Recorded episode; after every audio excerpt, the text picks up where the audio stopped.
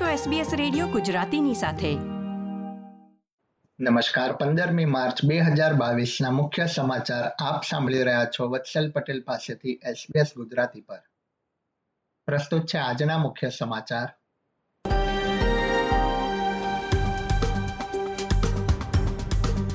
New south Wales ક્વીન્સલેન્ડમાં પૂરના પાણી ઓસર્યા.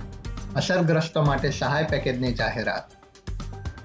સિડનીના એપાર્ટમેન્ટમાં મધરાતે લાગેલી આગમાં ત્રણ વ્યક્તિના મૃત્યુ. અને વેસ્ટર્ન ઓસ્ટ્રેલિયામાં કોવિડ ચેપમાં વધારો થતાં વધુ રેપિડ એન્ટીજન ટેસ્ટ કિટ અપાશે. નવું આઈસીયુ યુનિટ પણ રાજ્ય સરકાર દ્વારા શરૂ થયું.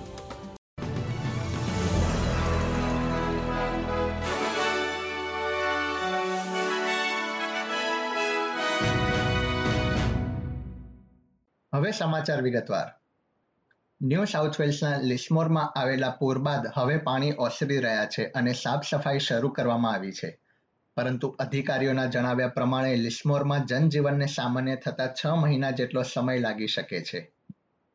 બીજી તરફ વર્લ્ડ વાઇલ્ડ લાઇફ ફંડના જણાવ્યા પ્રમાણે તાજેતરમાં આવેલા પૂરના કારણે વન્યજીવોને પણ ઘણું નુકસાન થયું છે. એક અંદાજ પ્રમાણે પ્રાણીઓની સાર સંભાળ રાખતી સંસ્થાઓને મદદ માટે પચાસ ટકા જેટલા સંપર્કનો વધારો થયો છે. New south વેલ્સમાં Lower Hunter River the Hawkesbury રિવરમાં પૂરની ચેતવણી હજી પણ યથાવત છે.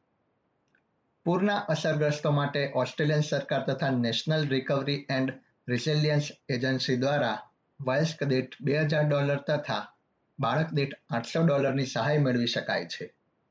સિડનીના પશ્ચિમ વિસ્તાર ન્યૂ ટાઉનમાં આવેલી એક બિલ્ડિંગમાં આગ લાગતા ત્રણ વ્યક્તિના મૃત્યુ થયા હોવાની માહિતી પ્રાપ્ત થઈ છે. જ્યારે અન્ય એક વ્યક્તિને ગંભીર હાલતમાં હોસ્પિટલમાં દાખલ કરવામાં આવી છે.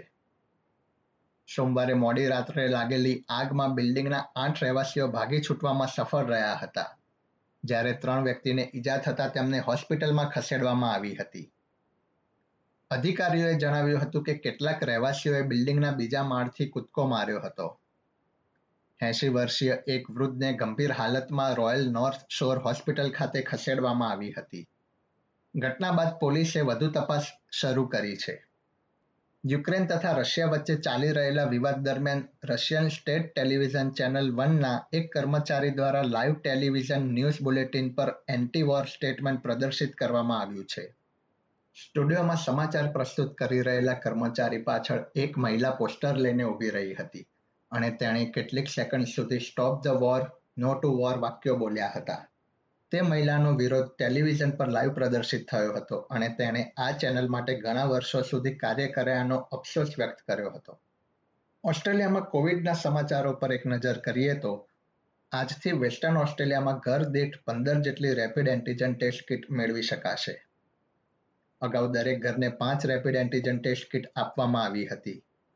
હવે રાજ્ય સરકારે અગાઉ રજીસ્ટ્રેશન કરાવનારા લોકોને વધુ દસ કિટ આપવાનો નિર્ણય લીધો છે. આ ઉપરાંત વેસ્ટર્ન ઓસ્ટ્રેલિયાના આરોગ્ય મંત્રી એમ્બર જેડ સેન્ડર્સને ચોવીસ બેડની ક્ષમતા ધરાવતા ઇન્ટેન્સિવ કેર યુનિટને ખુલ્લું મૂક્યું હતું. આ યુનિટ રોયલ પર્થ હોસ્પિટલમાં શરૂ કરવામાં આવ્યું છે. બુધવાર સોળમી માર્ચથી દર્દીઓ તેમાં ભરતી થઈ શકશે. મંત્રી સેન્ડર્સને જણાવ્યું હતું કે વેસ્ટર્ન ઓસ્ટ્રેલિયામાં કોવિડ કેસની સંખ્યા વધી છે, જેના કારણે વધુ એક યુનિટ શરૂ કરવામાં આવ્યું છે. રાજ્યમાં હાલમાં આઈસીયુની કુલ ક્ષમતા એકસો પિસ્તાલીસ સુધી પહોંચી ગઈ છે. બીજી તરફ ક્વિન્સલેન્ડના આરોગ્ય મંત્રી યુએટ ડી એથે જણાવ્યું છે કે તેમને કોવિડ નાઇન્ટીનનું નિદાન થયું છે. સાઉથ ઓસ્ટ્રેલિયામાં કોવિડ રેડી કમિટી રાજ્યમાં માસ્ક પહેરવા તથા નજીકના સંપર્કમાં આવેલા લોકોના આઇસોલેશન સહિતના નિયમોમાં ફેરફાર કરવા માટે મિટિંગનું આયોજન કરી રહી છે.